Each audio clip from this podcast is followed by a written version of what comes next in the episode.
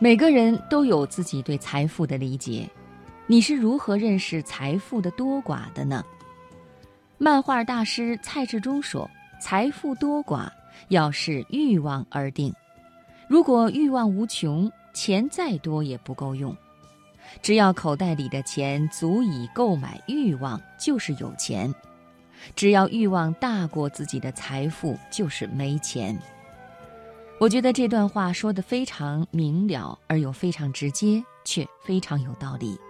今晚我首先就带给朋友们一篇文章，悟通财富的定义，摘自《天才与巨匠》漫画大师蔡志忠的传奇人生。客户委托制作动画广告，当然希望越快完成越好。A 客户说：“这件工作三天以后要交稿。”我说。好，好，好。B 客户说：“这二十秒的广告，你必须先赶工替我做，不然我得找别人制作了。”我答应他：“好的，好的。”当时我心胸不够宽广，不想让他们把工作转给那四五个小工作室制作，所以一律答应客户的要求。C 客户说：“这个动画广告你五天内必须完成。”我也答应他：“好的。”我明明知道这个时间根本赶不出来，但又不希望他们把影片交给别家制作，只好勉强答应。我一向对自己的工作效率很有自信，但工作越来越多，一年下来已经积压得喘不过气来，每个案子几乎延迟两天才交得出影片。长期精神紧绷状态下，压力大到几乎要疯掉，甚至想结束生命。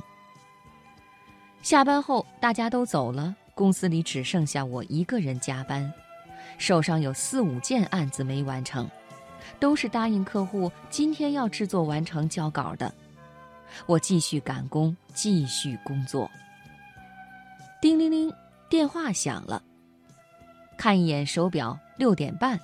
这是映像电视电影公司来要片头的，我没接电话。过一会儿电话又响了，将近七点，是映像公司来催摩卡咖啡。过不到十分钟，电话又响起来，这应该是联广的陈小姐，我欠她一个十五秒的广告。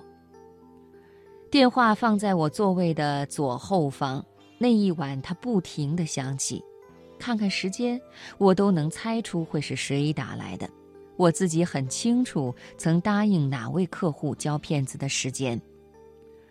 我没有接其中任何一通电话，任由铃声去响着、响着、响着。我站在落地窗前，面对台北天空思考：我做的这么忙，到底为的是什么？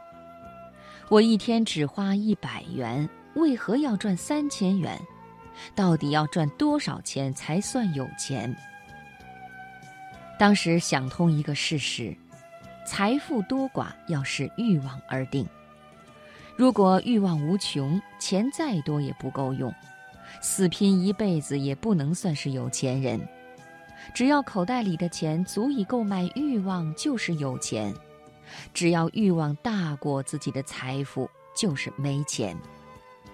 想通这个道理之后，我豁然开朗，便把工作放着，回家睡了一个好觉。第二天一到公司，开始一个接一个打电话给客户，告诉对方胶片时间，如果嫌慢，请交给别家做，我无所谓。我诚恳地说，我无法胜任这么大的工作量，积压工作是因为之前配合你们的要求，希望你们现在也能配合我。我会尽快消化掉囤积的工作，客户们都能接受我的说法，乐意再等几天。从此，我化被动为主动，以正常的工作天数接案子，更用心拍好动画。